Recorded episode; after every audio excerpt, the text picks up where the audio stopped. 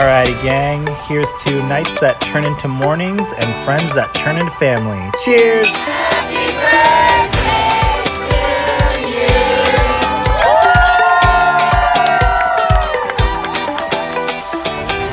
Hello, hello, and welcome to the Friendship IRL podcast.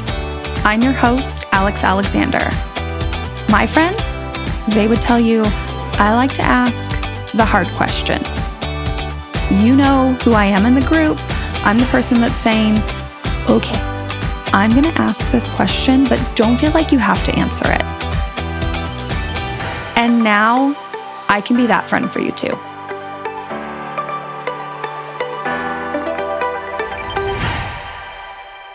I haven't been this nervous to record an episode since I recorded my very first episode. Normally, when I record a solo episode, I create an outline and I just record it in one take. However, this is my third attempt at recording this episode. So welcome let's buckle up because I think that this is a really important episode, which is why I have put so much time and energy into recording it. Honestly, I've been working on this outline for months.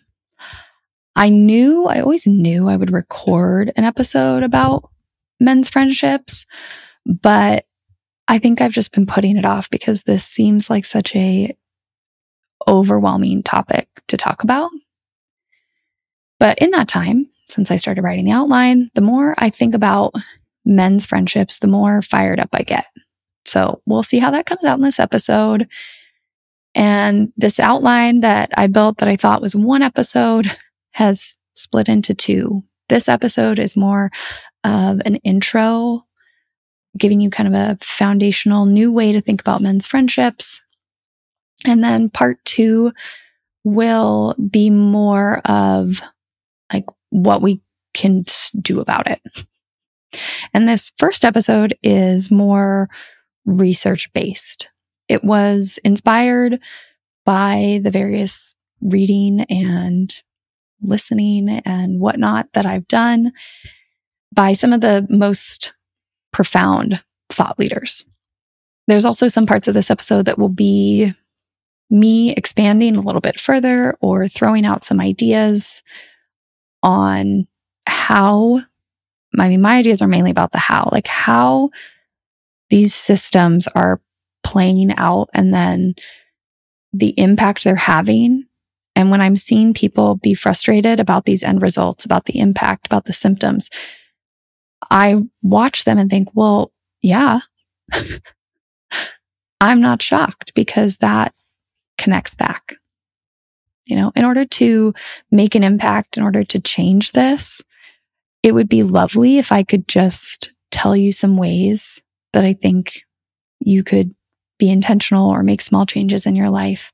But as you'll see in this episode, we really need to kind of look at the systems, the players, like the behind the scenes of why this is happening because otherwise it's going to be really hard to push through, to act counterculture and think outside the box. As you'll hear in this episode, I basically think that men's friendships are a big ball of yarn. That there are probably 20, 40, 100, maybe even a thousand strands of yarn, all jumbled up together, tied in various knots, looped through this and through that.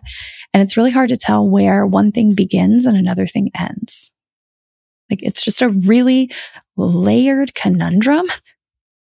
And I'm not saying I know how to fix it. I'm not even saying I see all the pieces of it, but hopefully if we start thinking of it this way, if we start seeing the pieces, maybe we can unravel one string at a time.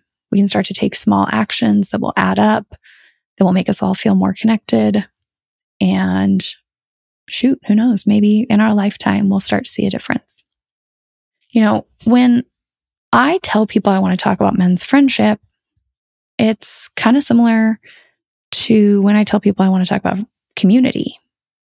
You know, I say I want to talk about community and friendship. And people are like, well, why don't you just talk about friendship? It's like, because friendship and community and family are all interconnected, right? These are all the people that care about us, that support us. We can't talk about one without the other.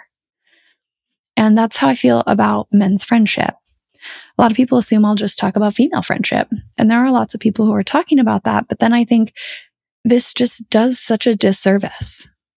Like we are all humans who are existing on this planet together. And as much as society would love to convince us that we're separate, as much as society has convinced us that we're separate, we're not. We are all here. We all have to interact and coexist. We all have to find, give, receive support. We have to connect with not only our family, but our friends and our community and the people that make up our support systems and the people around us. They are male, female, non binary, all people. We need to stop sectioning them off and see how it all interconnects. So as much as people have told me to niche down or simplify, I have fought back over and over and over again. I will not only talk about friendship. I will not only talk about female friendship because I don't see how we can keep talking about these things as if they're separate. We cannot separate them. They are all overlapping. And if we're not talking about how they're overlapping and how we're experiencing that overlap, then those problems that I mentioned earlier we're just going to keep feeling the ramifications of those problems. So today we're going to talk about men's friendship. And I'm sure that this episode is not going to go where most people think it is. So let's do this. I'm also expecting that when people hear that I'm talking about men's friendship and when you listen to this episode, I'm going to get a lot of pushback. I'm going to get a lot of people saying like, well, men have it easy. Society was built for them. We live in a patriarchy. So we need to stop giving them any sympathy. They need to fix this. And I've said this before, I'll say it again. Just because society was built for men, by men, and these systems have continued through time does not mean they are working for the modern man, for the man in our time, does not mean we want to keep perpetuating them, but it's that big ball of yarn again. How do we start untangling it? Because here's the thing about men living in a patriarchy. In order to be a man, you have to fit in a very specific box. And I think by the end of this episode, you'll see that that box is actually more like a cage. And when you try and get out, somehow the path just leads you back into the cage. It's really hard to get out. And so men just keep getting stuck in this box of what it quote unquote means to be a man. And that is very, very narrow.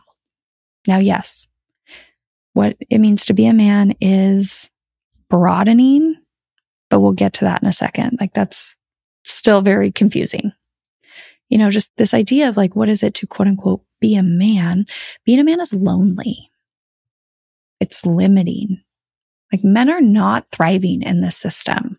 And you can see that the stats are out there, right? Suicide rates, mental health, drops in admission and graduation for higher education, earnings. Like there are people out there talking about the quote unquote crisis of men I see it. I see it. I just don't like their solutions. So before I keep talking in generics, let's actually dive in to some of this information. We are going to talk a little bit about the systems that are keeping men in this narrowly defined box. I've already mentioned that the patriarchy is a system and it's a system that was created, it's created boxes that keep other people out. So a very small group of cishet white men get to maintain all the power. But in order to have that power, in order to stay in the box, they have to be dominant. They have to build walls that keep others out. They have to stay in control. And by doing that, by building those boxes, every time they do it, it just forces men to define more and more what it is to fit just perfectly right in the box. And at this point, that box is very narrow. And although we may know men in our lives who want to break these boxes, who don't want to be defined this way anymore, there are other men who are trying to stay in the box who will endlessly shame any man who tries to get out of the box. There are systems in place to keep them in the box. There are women who shame them for leaving the box.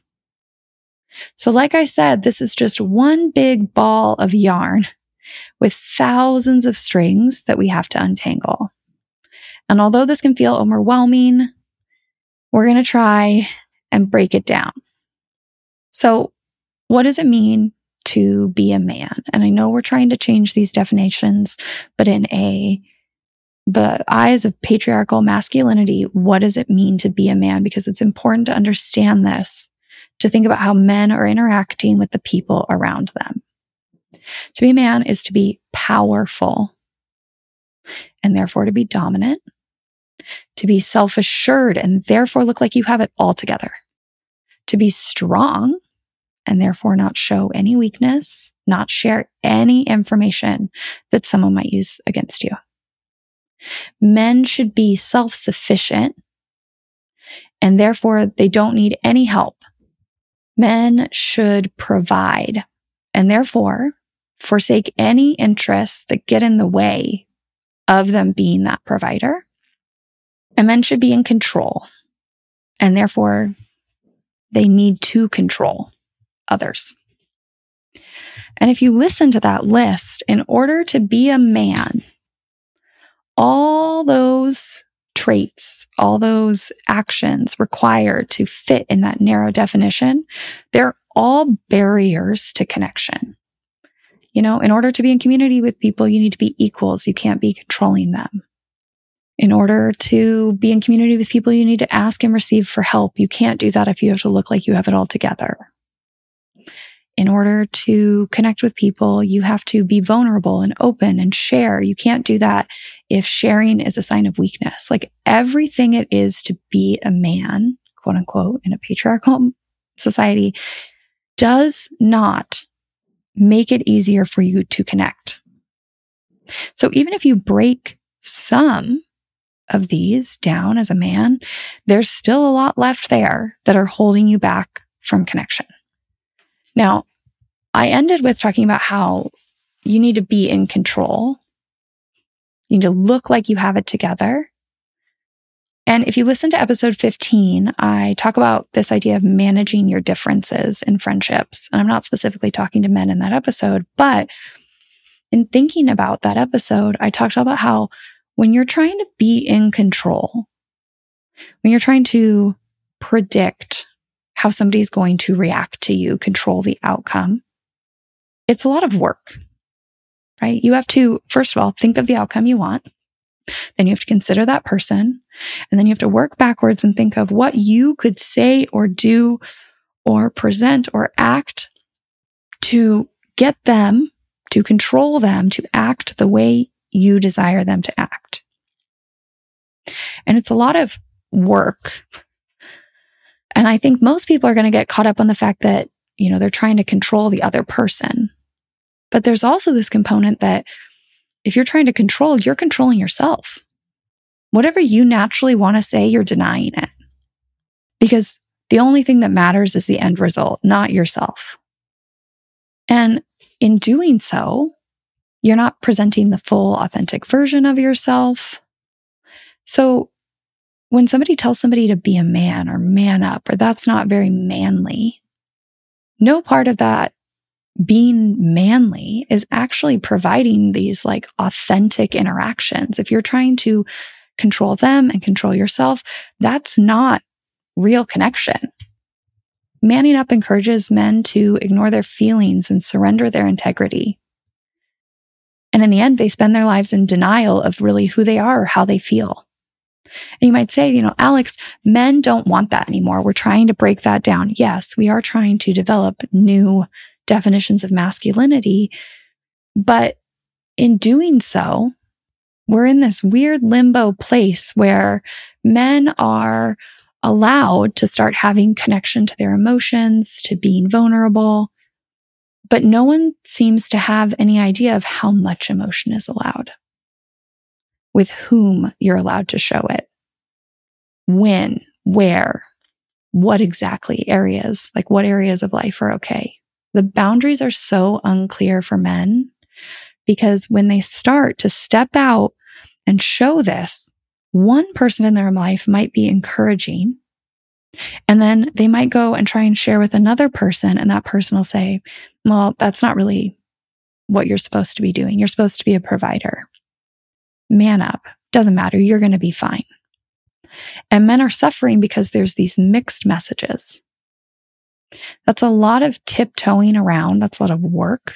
And if you think about it, anxiety to do all this decision making, to be trying to decide what's too much. Is this okay? Will this person react the same way? They were fine with it yesterday, but what if today I tell them that I'm struggling and they tell me I need to be strong? Like it's just very unclear.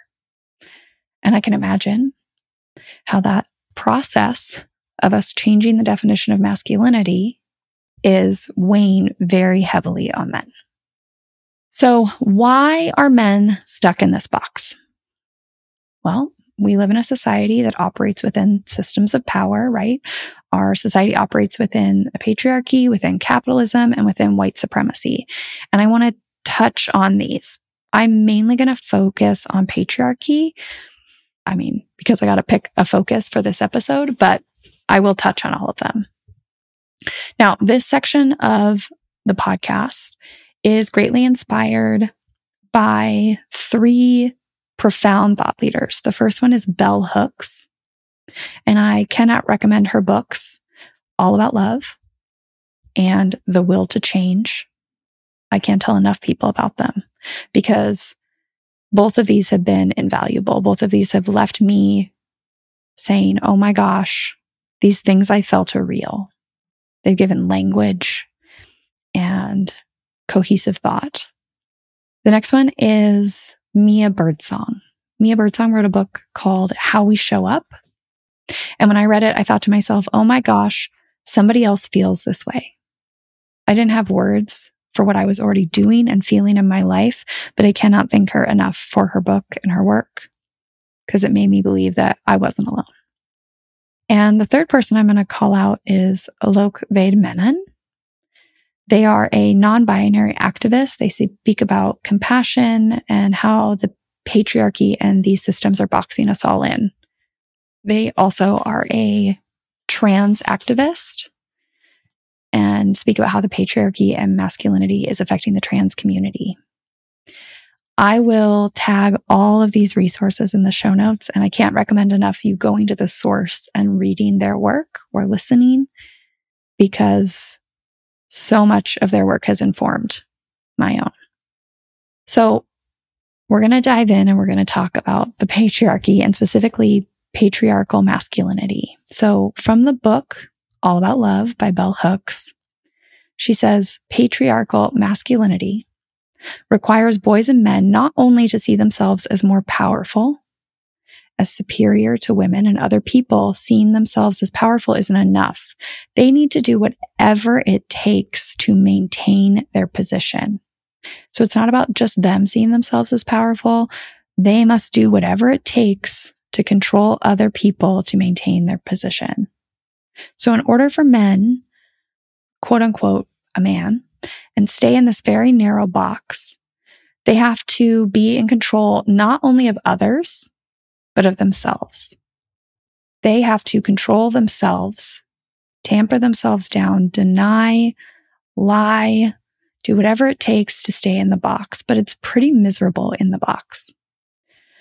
So what that means is in order to survive as a man within a patriarchal society, they quite often have to lie to themselves about how they're feeling. They have to deny things so that they can look in control or strong or like they have it together, like they don't need anyone. Which boils down to men aren't supposed to have feelings. Think about the term man up or be a man. They're all telling you to forget about the feelings, to move on, to pretend they don't exist.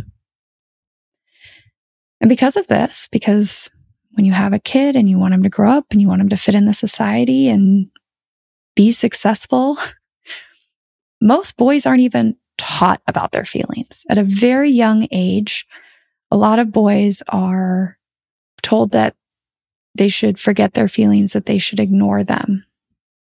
You know, in doing this and hearing this idea of like being a man and manning up, there's not a lot of constructive conversation. You don't learn, first of all, what your feelings are, but then second of all, how to actually have a conversation about them, how to process them, voice them, discuss them, work through them. Instead, men just hear a lot of, you'll be fine. You got this. So then they have two choices, right? They can either learn about their feelings, but suffer in silence, accepting that they have those feelings, but never voicing them. Or they can control themselves in a different way where they deny that they even have feelings. Whatever they do have, they compartmentalize them and dissociate them.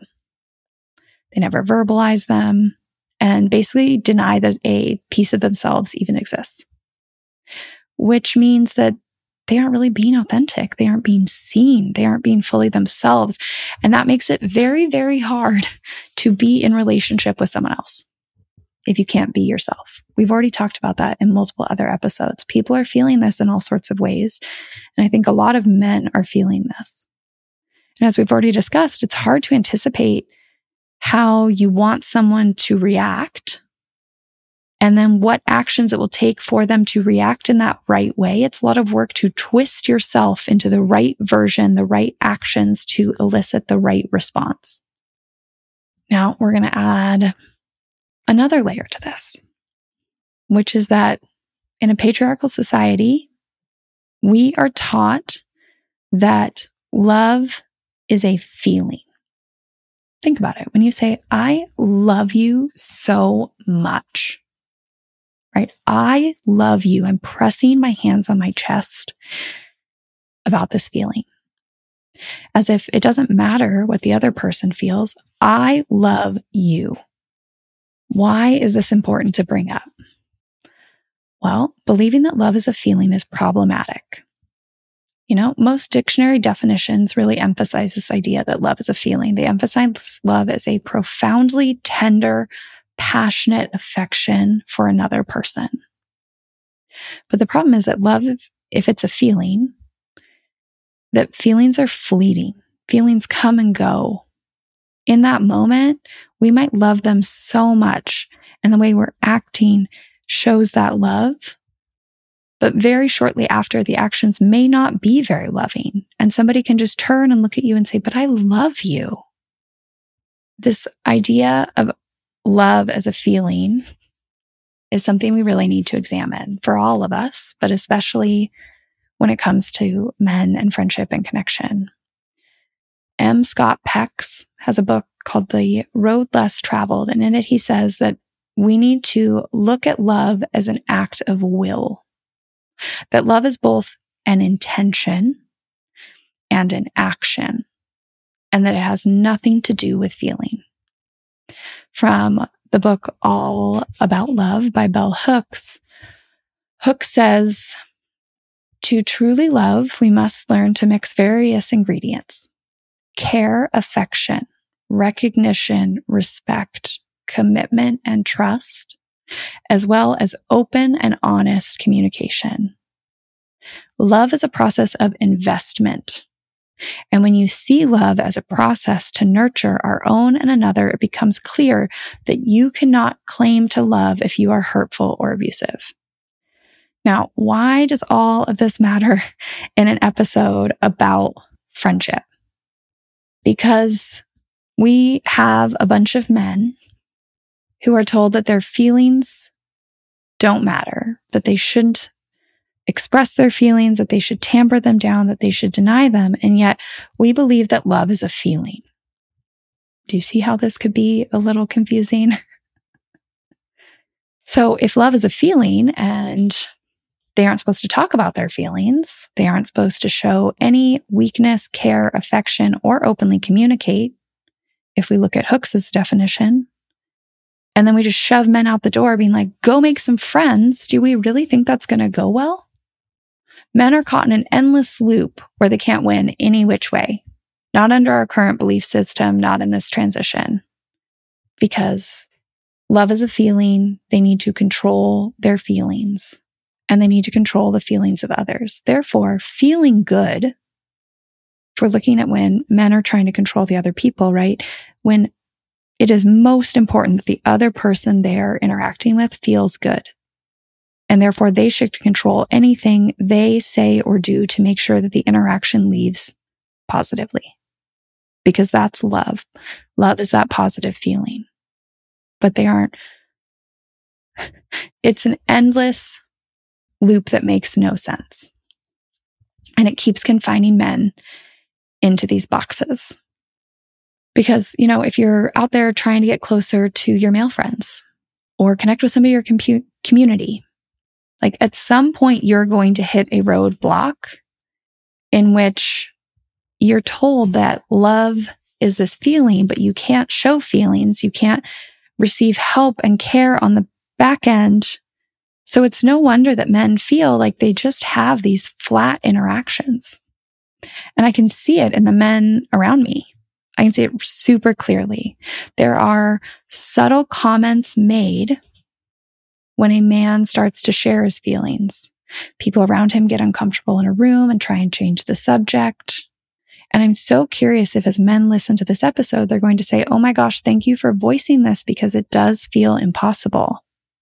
Like, guys, I think you are stuck in impossible situation. And now I want to add another layer to this because we're all out here telling the men that we love, our husbands, fathers, friends, that we love them. But as I've covered, they're already denying parts of who they are. They're not showing all their feelings. So when we say, I love you, how confusing would it be to constantly wonder, well, do you love me or do you love the strong version of me that I'm showing up as?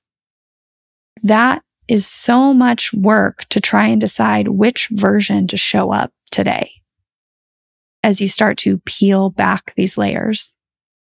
Now, if you've listened to episode 19 about my childhood, gentlemen, I get it. I felt like I lived in a show. That's how I describe my childhood. I felt like I lived in a theater where I acted one way to the public and one way at home. But if I'm being honest, neither of those were me. So if you're a man and you're listening to this and that's how you feel, I fully understand how exhausting this is. Now, there's one place that society says that men are allowed to have feelings and find love. And I want to talk about this. You might be like, Alex, I don't know why you're bringing this up in an episode about men's friendship, but it's important because the one place that men are told they can find love is in romantic partnership and specifically sexual intimacy right? We've covered the fact that society tells men they can't show their feelings, but they can maybe show some of their feelings to a romantic partner. How many feelings? I mean, I don't really know. Like they're supposed to show that they love you and you love them, but you're also supposed to be self assured and provide and not show weakness. Cause then they might not love you because you're not a man. Like, do you see how exhausting this would be? And I'm mainly speaking about this when it comes to romantic partnership in a heteronormative relationship. But there's this other layer where like they're being told, I love you. A man is being told, I love you when they're maybe not showing up as their whole selves. And then they believe that love is a feeling and they're chasing that feeling and for anybody who has experienced sexual intimacy, we all know that sometimes there are those high, amazing, loving feelings. And when they're there, they feel good, but they are fleeting. So when we see love as a feeling and the only place men are told they can find love is in sexual intimacy where those feelings are fleeting or sparse or rare or not there, as you can imagine, that's very limiting. There's only so often they can find the one avenue they're told is fine and acceptable. And if it's not there, then as we all know, we all are meant to belong and connect and be seen and feel love. So if it's not there, of course they would be more desperate for it. It's already a narrow opportunity to find it. So instead of shutting it down, they're going to seek it out. They're going to crave it more because it's better to do anything to find it than to remain lonely. Are you still with me? okay. Now, I mentioned there are two other systems, and I'm not going to go as deeply on either one of them, but I just do want to acknowledge them because we kind of have to. Otherwise, we're not getting a very full picture here. The second system we have is capitalism. And the reason I want to mention this, especially when it comes to men and friendship, is because capitalism convinces us that what matters in life is acquisition and consumption. Having the nicest house, the nicest car, the best of everything. We must consume and consume and consume so that we can feel better and more powerful. And in doing so, capitalism tells us that community and connection are not as important, that instead we should focus our attention on accumulation and materialistic desires as a marker for that rich life, success, fulfillment. And that plays out in our friendships because society is much more focused on cars, houses, stuff accumulation than they are sitting down to actually ask us about our connections. And therefore, we're not prioritizing them the same way, especially for men where you're supposed to be the provider who brings those things so that you can stay in the box. The pressure to thrive in that system is, I'm sure, overwhelming. Now, the final system of power I'm going to talk about is white supremacy. And this is an entire layer that I definitely am not qualified to speak on when I try and learn a lot about. And it is very high on my list to find experts who can come on this podcast and dive deeper so that we can all learn how this is affecting community in our life. But here's what I do want to say is that the people who quite often have the best community and connections are the people who experience the most adversity and oppression in our systems. Because when the systems don't work for you, when the boxes already don't fit, you still have to survive. And when you're desperate to survive, people will throw out societal norms and lean into each other. They will ask for help. They will be honest about their difficulties and they will work together to build creative solutions to quite honestly survive. Because when you have nothing, you will rethink everything to keep living in a world that wasn't built for you. But if you're a man, especially a man with other privileges, so many parts of the world are working for you. And so you are more inclined to stay in the boxes. You're not desperate. You won't throw out the norms. Okay. So we have covered these three systems of power and I might be missing some that I haven't learned about yet. We'll see what comes up in all this work, but I think that gives a pretty solid foundation about the systems that are keeping men in the box. Now, the systems are there, but we're all keeping each other in the box through the practice of shaming. We're very used to hearing discussions about how women are shamed by society, but the same thing is happening to men. And, you know, I've listened to a number of people who are talking about this crisis of men. In fact, I listened to a podcast yesterday in which I spent a very large chunk of time basically screaming, Are you kidding me? Because what I'm seeing when it comes to talking about this crisis of men, which by the way is just shaming men for not meeting certain markers, right? Not staying in the box, is that people are trying to help men in two ways. The first one is that men need to be accountable for themselves. go self care your way out of this. You know, take the burden off the women and communities in your life. They're basically pushing them further and further into this toxic individualism, individual accountability with maybe a little bit of, Hey, I'll be here to push you in the right direction and hold you accountable. But what that's saying to men is, Hey, if you can't take care of this yourself, if you can't do this lone wolf approach that you're failing. And any man that's at rock bottom, that's feeling this way, like you are not failing. You are not meant to do this alone. But then the second thing I'm saying is men saying, okay, well, we're not meant to do this alone. So let's come together in a men's group and we will rewrite masculinity in today's day and age and we'll focus on how to not only hold each other accountable, but we'll also, you know, maybe discuss how we can help it make it easier for you to meet the societal markers of what it means to be a man. We'll help you get into college. We'll help you excel in economic opportunities. But what they're basically saying is, Hey, we'll come together. We'll still silo ourselves off from the rest of society, but we'll, we'll help you stay in the box. And on one hand, I'm like, okay, well, this could put a quick fix band-aid on some things, right? Maybe we'd have some lower suicide rates or it would make a dent in gun violence. But we're still keeping people in these structures and in these boxes. And if anything, it seems like we're kind of just tightening this box again.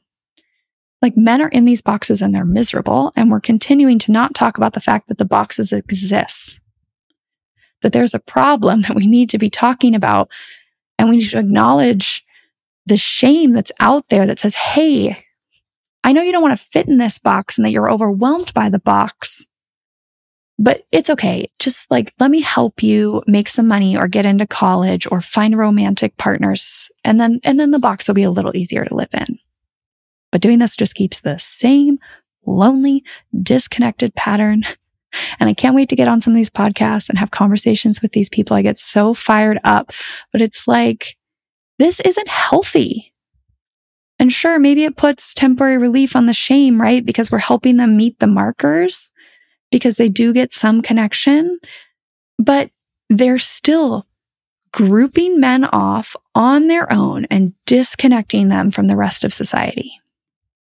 They're continually told to do it on their own, to get themselves out of it. And if they can't, then something's wrong with them. So as we continue on this episode, I want to talk about if we're trying to push men out there to get reconnected to the rest of us, not just to each other, to society, to women, to people. Like, what are the barriers? What does it look like when we are currently saying, go do this thing, go make friends? And you're going to see that this kind of just feels impossible. But we have to talk about the barriers that feel impossible so that we can start to break them, so that we can start to shift our behaviors and our culture and take small actions. Because if we don't talk about them, if we don't see them and acknowledge them, then we can't say, you know what? The boxes are really powerful and we're all going to start to slowly try and chip away at them. So the first go out there and connect option might be to go connect with family. And there is an entire layer to this that I don't have time for on this podcast, but I do want to tell you that it's there. And my suggestion would be for you to go read The Will to Change by Bell Hooks. I don't have time, maybe in another podcast, but as you know, I don't like to only talk about friendship. I want to acknowledge that this piece is there. So then the other place we might be pushing men to go connect is to community. And it's very hard to connect community when you can't show any weakness, when you can't ask for help, it's hard to connect community when success as a man is defined as going it alone. You know, a very, very, very vital part of community is giving and receiving, is sharing and learning, changing your opinion, rethinking. You can't do any of that in that patriarchal definition of masculinity.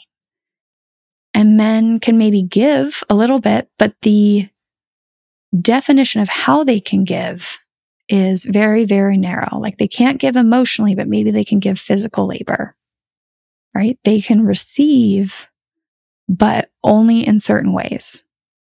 And then if you add in the capitalism piece and the white supremacy piece, that community component for men isn't going well.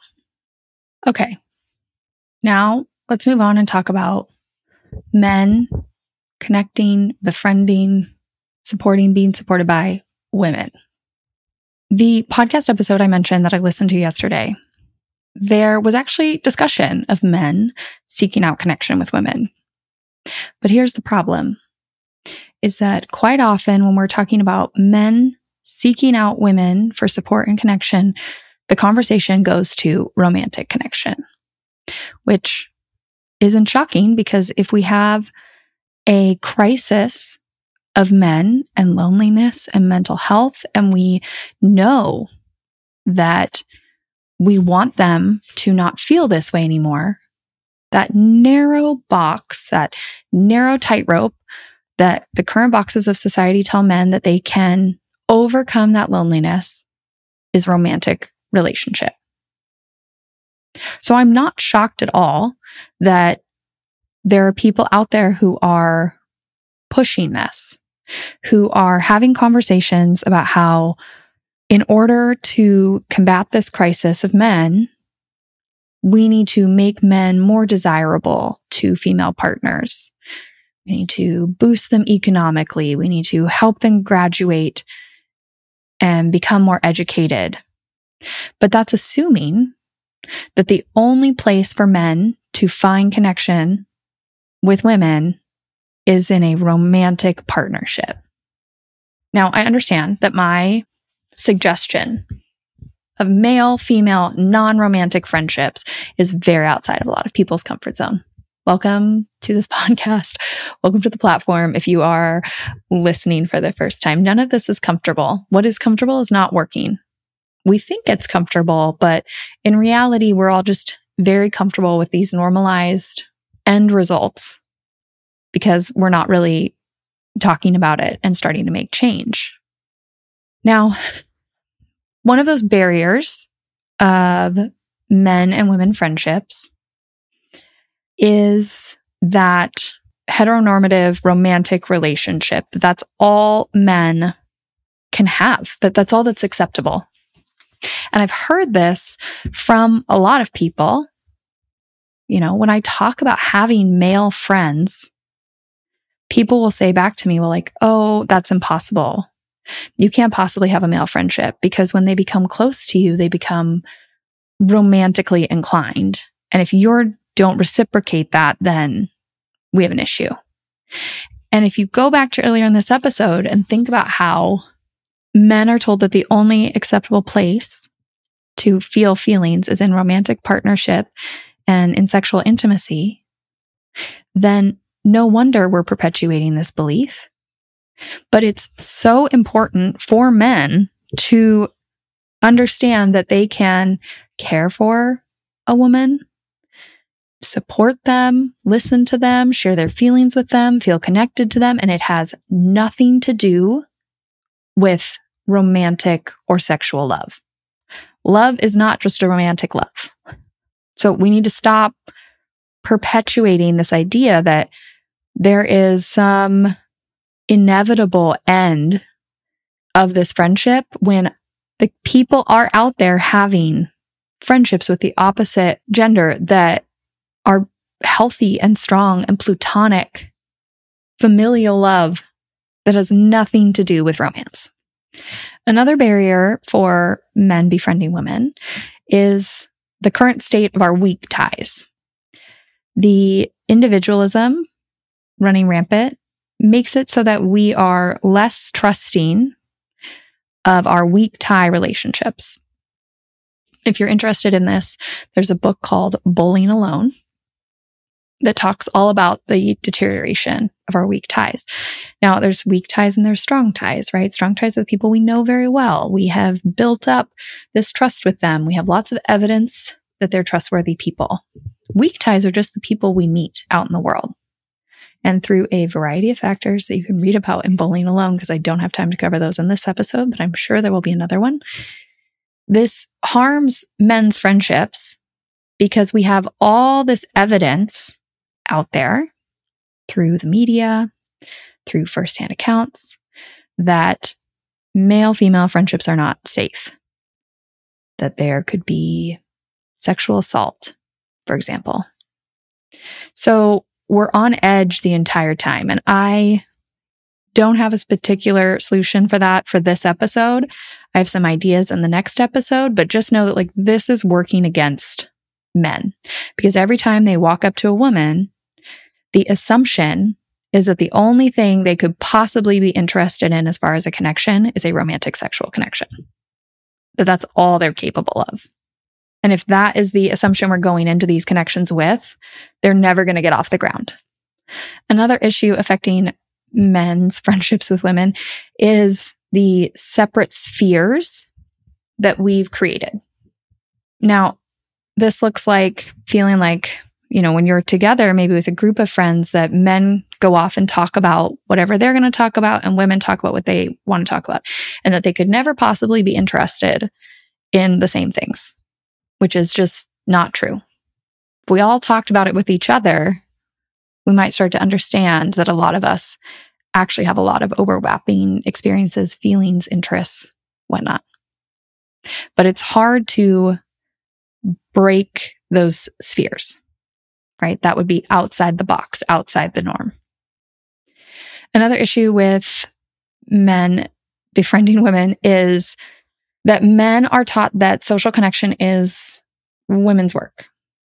And one way that we see this is that people in a heteronormative relationship get married and a lot of men like they're told that their role is to provide, to work, to care for their spouse and their children, to take care of themselves, to be self-sufficient, to self-care building themselves a community for support is not seen as something that makes you manly.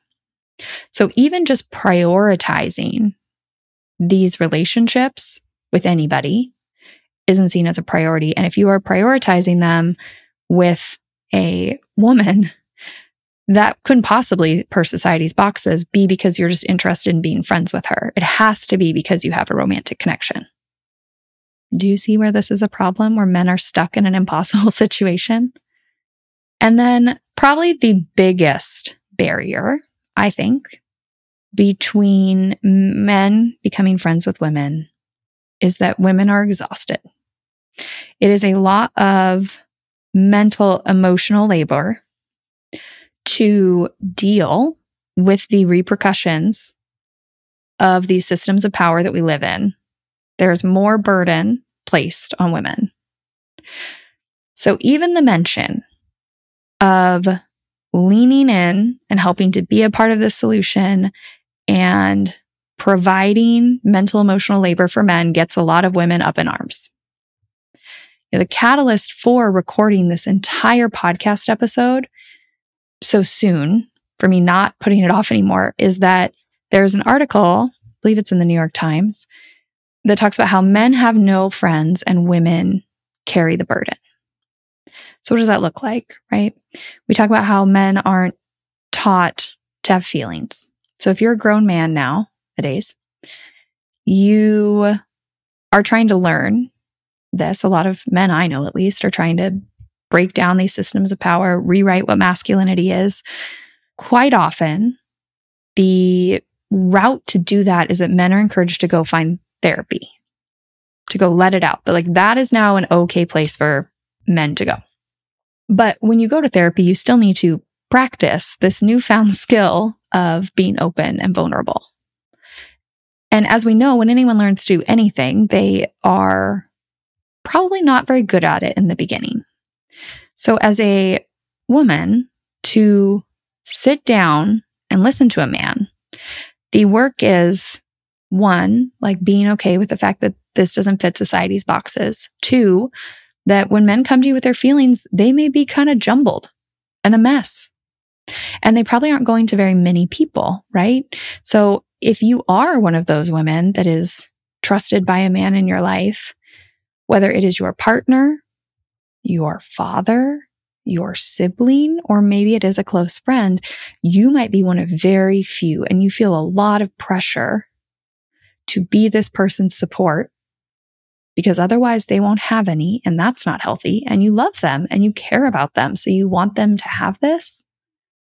But it's exhausting to be that one person. It's exhausting to continue to tell them to go work on this skill set that it's important. It's exhausting to live with the repercussions of this system where you have more work. And it's exhausting to sit with the men in your life as they try and learn the skill set. So a lot of women will say, I don't even want to do this. And I hear you because I have done this work. I've been the woman that sits there, you know, I haven't really talked about this on the podcast, but in high school, I was a coxswain on the men's crew team, which means I was the person that sits in the back and steers and yells. I did this all through high school and most of college. What that looks like is that I was one, maybe two females on the men's team, me and 60 other guys. So a lot of my friendships were me, a woman with a lot of men growing up. I had a single father and I've just continued to be friends with the men in my life since then. And as the female that slowly over time has helped a number of men break down their barriers, it is a lot of work to sit there as they try and process it, as they come out jumbled, as they try and figure out how to constructively discuss their feelings, as they work through the fact that they're not supposed to be saying these things. And you might think to yourself, you know, they should go talk to a therapist. A lot of them are. but even when I go to the therapist, and I work through my things, I may not process them with my friends, but I still leave therapy and maybe acknowledge like it's been a hard week or I'm working on something hard or I did that. Men still need a place when they leave to go and share that they are doing the thing and practice these new communication skills they're learning. So part of the work is sitting there, but part of the work is also me watching myself making sure that I never shame them for doing this. I never tell them that's not very manly, that like I'm not holding them in the box. So quite often I think that we're putting this all on men. We're blaming men for the symptoms, but really, again, we all exist on this earth. We all have to do this together. And I just gave you an example of being like the female friend for a bunch of guys and how much work I've had to do to be that, to engage in a greater community. But I want to give you another example. You know, we're blaming men for these systems that they live in. They aren't new. They've been around a long time. It's not like the current men that are alive created them. One of those is like one of those symptoms, one of those end results is asking men to partake in domestic labor in families. So if you've ever heard of that, the Fair Play, the book, I love it. We have the cards. But I look at maybe the childcare one that doesn't apply to our life, but I look at that and there's cards on there like being your kid's contact person, helping them with social interactions, right? So let's say a dad gets that card and he has heard his family. He wants to partake. So now he goes out and he's picking his kid up from school and he's talking to the other parents. And as he does that, some woman, some mom who is not considering the fact that she also has a role in this. She's not part of their family. She has no idea that this is like a goal of his and their families. He reaches out and he says, you know, our kids seem to play really well together. We should set up a time for a play date. And she says something like, well, like we can do that, but maybe your wife should get my phone number because there's a variety of factors playing against him here. Right? Society says that if he gets her number, that may be a threat to both of their marriages. That he might be dangerous because we don't trust in weak ties. That this isn't very manly. This isn't what he's supposed to be doing. And suddenly, this very simple interaction, because we see this as like a men's problem to fix, he isn't going to be able to make any progress. And yet we continue to just yell about how men need to get involved and fix this. But no matter what, women also need to partake in unraveling this big ball of yarn. Whether it's by being the people that have learned how to communicate about their emotions, who are practiced at this and engaging, whether it's starting to consider that there can be connection for men besides romantic connection, whether it's simple interactions that allow men to be active members of society and partake in things like the care of their family. We cannot escape the labor. It's there. Okay. One more dynamic. Male friendships with other males. Now, when I recorded this episode, this is probably what you all thought I was going to talk about is how men can befriend other men. I am all in on men befriending other men. I encourage the men in my life to make friendships. But as you've seen in this episode, men seem to have become disconnected, not only from each other, but from the rest of society like they are in their own box where some of them want to do anything to stay in the box to be acceptable. Others want to break the box. They're shamed for not participating in society, but yet society shames them back when they try and do new things outside the box. They aren't taught how to do any of this.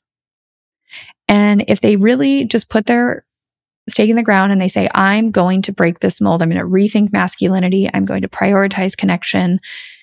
They will still get subtly shamed by the people around them for not fitting this like accepted mold of what it means to be a man.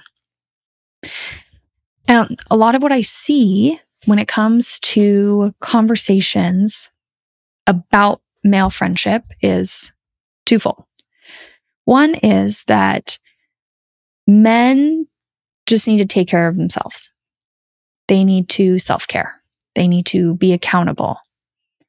That it is a burden on women to put this on them. And all this is doing is perpetuating this hyper toxic individualism. It's keeping men cut off on their own island. It's continuing this idea that men are successful men if they can do it all alone. It's also ignoring the fact that in order for men to have time to do all these things and all this accountability in a heteronormative American dream relationship, the women are still off having to care for the kids and try to care for themselves with limited time. Like the solution is not for men to go off and self care their way out of this.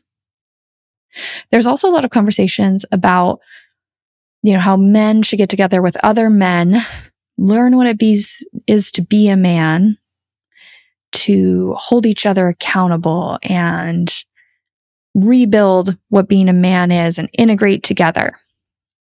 But again, what we're telling men is you go off on your own.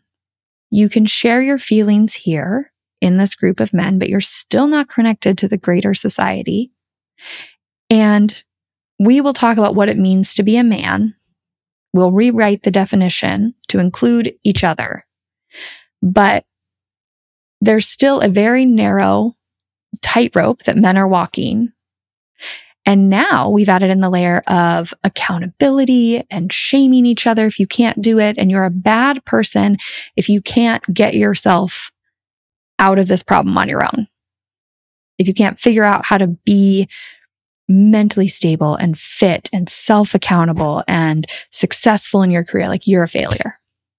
So I really don't think that this is solving the problem. I think it's just putting a band aid on certain symptoms, like maybe if we can get men to be self accountable and whatnot, we would have less gun violence or lower suicide rates. But certain men still aren't going to fit into this. They don't want this. They won't do this. So I really don't think long term that's like the solution to all this. And fun fact, men actually report that being friends with other men is much harder than befriending women. That men have a much easier time sharing with women, which now that we've talked about it is probably because one person is a little more emotionally savvy.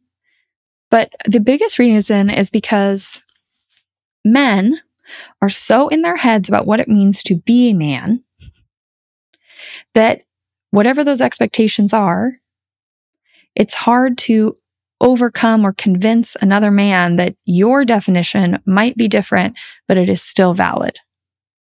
The other piece is that if you're being held in this very uncomfortable, tight box by society, and you decide, you know what? I don't want to be here anymore. So you start to get out. The people that are still stuck in the box are going to shame you and call you out because they're super uncomfortable and they can imagine you not being miserable, not inside the box. Like, what is the point of them forcing themselves in the box, tampering down all their feelings, feeling disconnected, feeling on their own island, if you aren't all going to do it together? Men do have friends. This is not to say men have no friends. Studies show that men have nearly as many, numbers wise, friends as women. But quite often, men's friendships are called shoulder to shoulder friendships, which means that because they have this fear of vulnerability and authenticity and opening up because it might get used against them because they have to look like they have it all together and they can't admit that they need help or support they often end up spending time together doing activities. And in doing those activities, because they have to overcome the expectations of other men about what it means for them to be a man, they quite often don't share. They aren't open. They don't ask for support. And you'll see this if you're around male friendships in that if somebody is vulnerable, if somebody does admit something, you might watch the men in your life get really uncomfortable because in their minds, kindness is not acknowledging it and being supportive. Kindness is pretending that you never made this admission and that you are still as much of a man to them. That is the kindest thing you can do as a friend. And now that I've said that to you, I'm curious to see how many people start to notice this in their everyday life. So what happens is men go and do these shoulder to shoulder activities and then they come home and in a, we're going to use heteronormative relationship dynamic here, you know, I might ask, how was golfing? Was it good? Did you and Jay talk about that new job? They'll say, no, it never came up. And you're just standing there wondering, how the heck did you just spend five, six hours on the golf course and you never talked about it? And then I understand why people, women, whatever, are frustrated because it's like you went and spent all this time together. You didn't actually get any support. So now you're back home. I've been doing all the labor of keeping our life going. And then you want me to do the mental labor of continuing to guide our family's social connections, continuing to be your support so I get why it's frustrating, but I always am out here talking about, like, I generally use Michael, my husband's fantasy football league, right?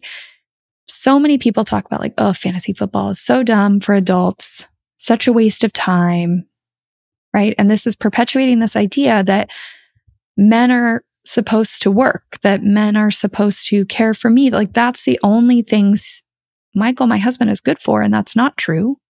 He's also allowed enjoyment and fun. We don't have any kids, so I get that that adds a layer to this.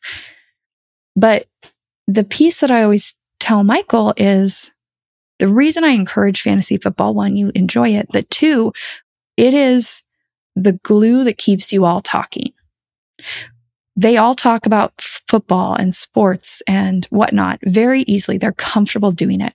Without that, they probably would never text each other and ask how their day is. Maybe, but it's going to take a while for them to get there. That when they go and they do maybe this draft weekend, sure, are they going to spend a lot of their weekend doing like talking about sports? Yes. But without that weekend, they would never get to the 10 p.m. conversation where they're all sitting around and somebody finally asks the question of like, how's life? There's no chance they might actually share with each other if they never do it in the first place. So I'll talk about this more in the second part of the episode, but like part of this is having conversations with him, with people, our friends and saying, Hey, you are each other's support. This is part of this time. Yes, it is to go have fun. It is also to check in on each other. Both are worth it and you deserve that. But if we cut men off, if we see men's friendships as lesser than, they'll never get together. They will never have the opportunity to practice. They will never have the opportunity to like change the friendship culture within their male friend groups. But if you notice, a piece of this layer is like me and the other women in their lives encouraging this and saying, this is better for all of us. I do not need to be your only support. Go do this. Nobody can do any of this change alone. We all have to be bought in. And the final thing I want to say about men's friendships is that male friendship is so fragile, that we actually have a term for male friendship, right? We call it bromance. And in a world where there are very, very few terms that relate to friendship, right? We have a friend and we have an acquaintance. And I spend countless hours in my week trying to think about how to get the most people in this world to understand that friendship is not all or nothing. It is not black and white. It is not only friend or acquaintance. We have very, very little language for friendship. But we have a term for male friendships, bromance. But when you really think about the word bromance, it's really not a term of endearment normally. Saying like, oh, they're in a bromance is seen as like a joke. It's a quiet pleading explanation where you're saying, please believe me, this is not that. And quite often men are pushed out there to go find this bromance, to go seek it out as their sole means of support, but then slowly working their way there is a waste of time. When you are there, you're not sure what the limits are on how much to share, what's allowed, how you're going to navigate this, how you have these jumbled conversations where both men aren't encouraged to share and ask for help and lean into support. Kind of like the blind leading the blind and add in a layer that yet another piece of these systems that they're existing in is that a bromance is not a romantic relationship, right? Because men can't have possibly any other love or connection or support besides romantic. So it's a bromance. Please believe me. It's this, not that. It's really not that endearing. And I'm just left sitting here thinking that yet again, men's friendship seems like this endless spiral of impossible situations. Whew. Okay. Take a breath for a second. I know I got a little worked up. You're probably a little overwhelmed what we all want to know is where do we go from here? How do we start to untangle this mess? How do we make an impact? Because the thing is that this situation that we are all in, that we're all existing in, is having massive, widespread consequences. I've mentioned before on the podcast that loneliness has been called an epidemic in the US by our US Surgeon General, Dr. Vivek Murthy. And quite often, mental health or loneliness or the need for community is just this like generic phrase that's thrown out in conversation after we talk about big issues impacting our society. Issues like gun violence. Now, I will be the first to line up like, we need gun reform. Like, this is not a one or the other. I believe I'm not holding back my beliefs on this podcast anymore. We need gun reform. But there's also this constant blame on mental health. There's conversations happening asking if gun violence is a men's issue. But then I sit there and think, what about mental health? What is leading to all this depression in men? Well, mm, feeling like they don't fit in the box, feeling ashamed. What is causing all this anxiety? You know, if you don't feel like yourself, if you're trying to live this double life, that's going to cause you a lot of anxiety as you're trying to navigate and just daily interactions as you're trying to think ahead and predict the outcome, make sure everyone feels good, that you're still seen in a certain way, that you have control. Research shows that men who have a fear of showing emotions also tend to display the most violent behavior.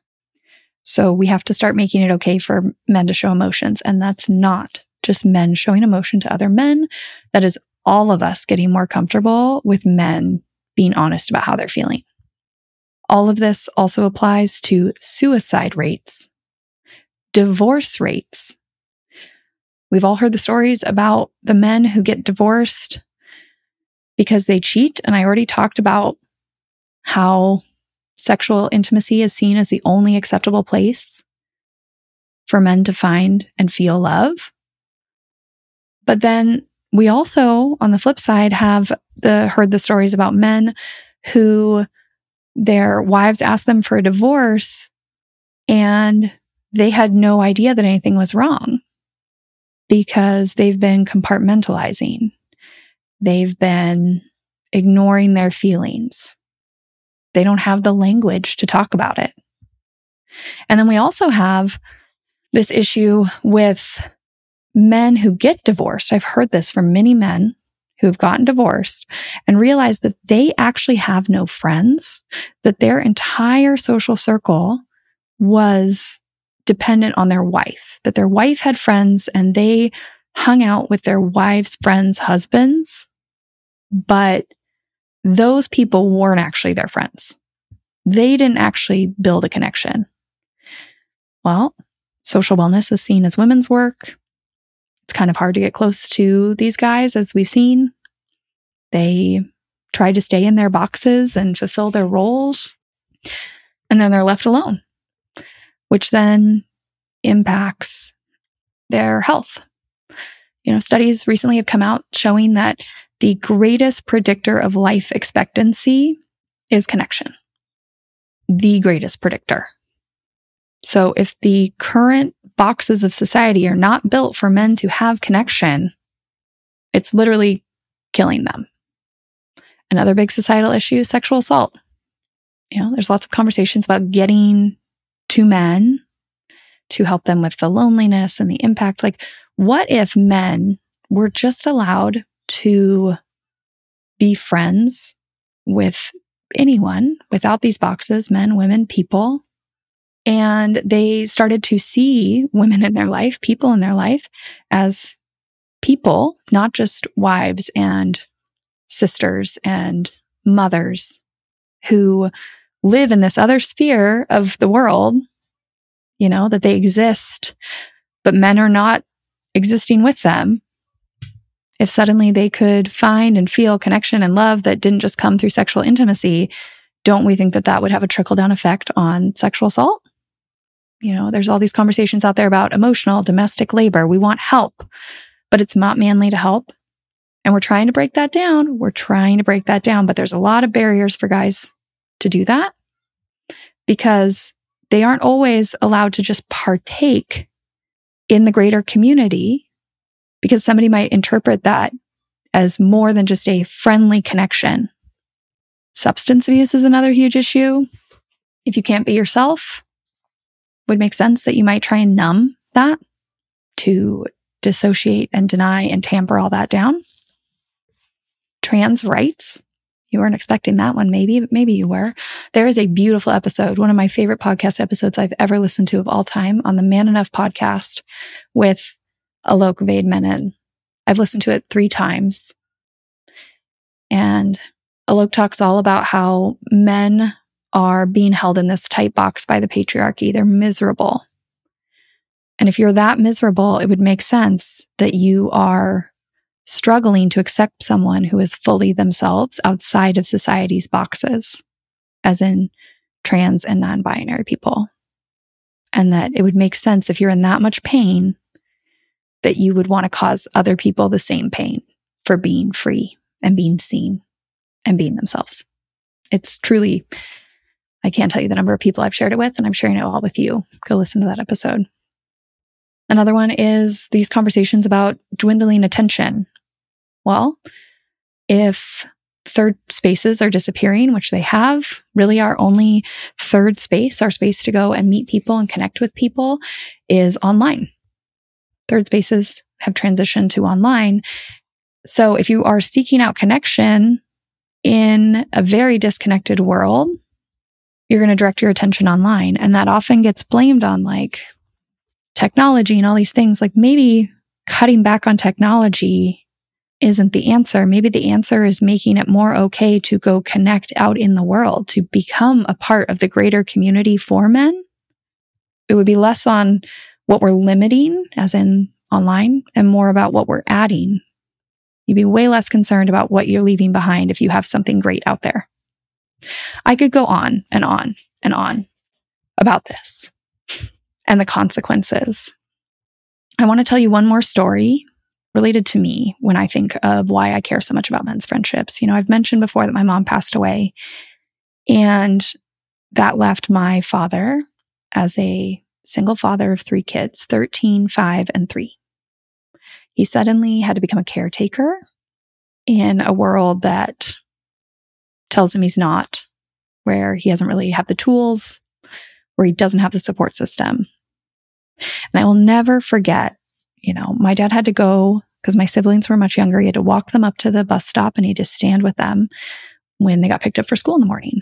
That's fine. Sometimes there were other dads, but for the most part, the moms in our neighborhood were up there. And he would go up there and just quietly drink his coffee off on the side.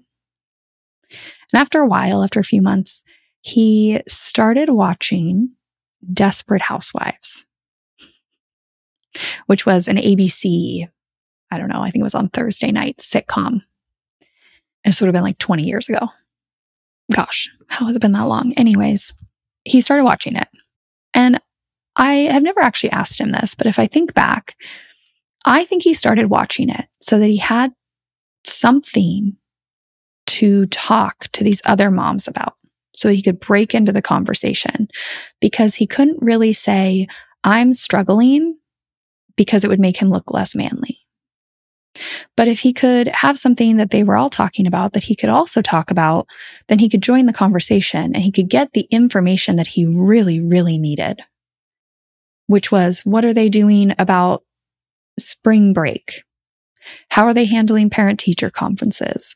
Where do I go to buy my daughter's feminine hygiene products?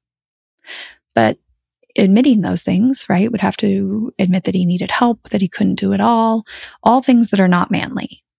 So instead, I think my theory is that he just started watching the show because it would allow him in on the conversations where they might say these things and he could just pick them up. He could like hear over here without having to ask. Or that maybe he would connect with them enough that he could ask these questions.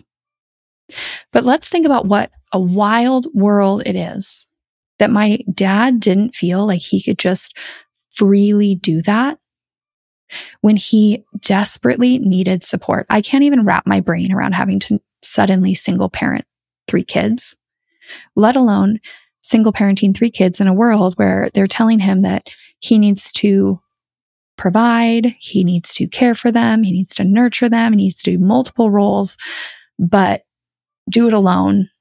Don't ask for help. Don't show that you don't know what you're doing. What a sad situation. And we hear these stories. I obviously lived this and I don't want this to be the case moving forward for other men.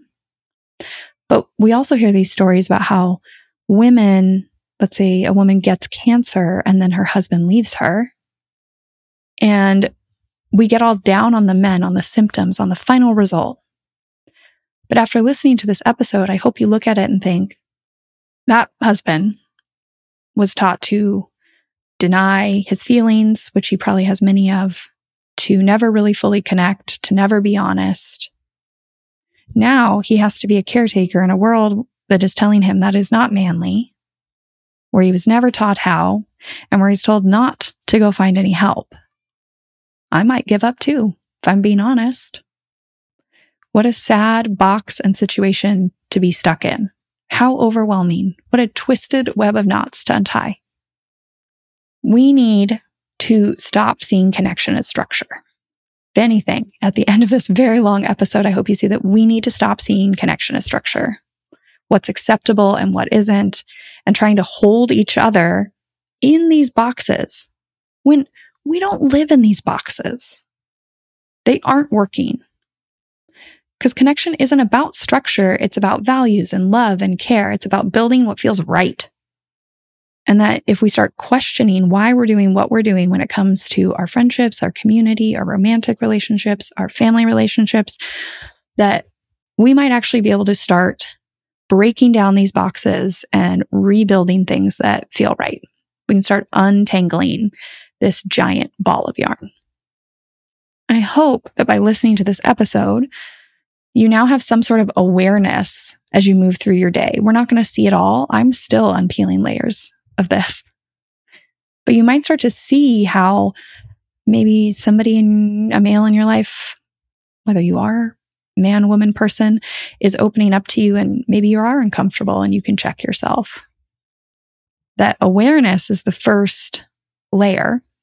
And that after that, we can start to try and implement new actions we can change the way we think, speak, and act when it comes to friendship and community in our lives and slowly start to break down these boxes and rebuild things that actually feel right.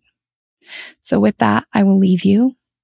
There will be a part two to this episode where I will give some out of the box ideas of ways that you might start to change these relationships in your life whether you are a man or are connected to a man, which is literally everyone listening to this podcast, because at the end of the day, we all exist in this world together.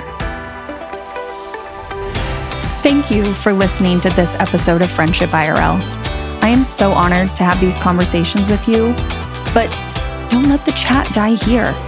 Send me a voice message. I created a special website just to chat with you you can find it at alexalex.chat. You can also find me on Instagram. My handle at it's Alex Alexander.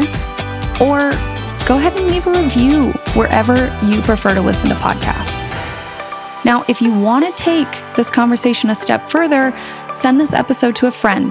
Tell them you found it interesting and use what we just talked about as a conversation starter the next time you and your friend hang out. No need for a teary goodbye. I'll be back with a new episode next week.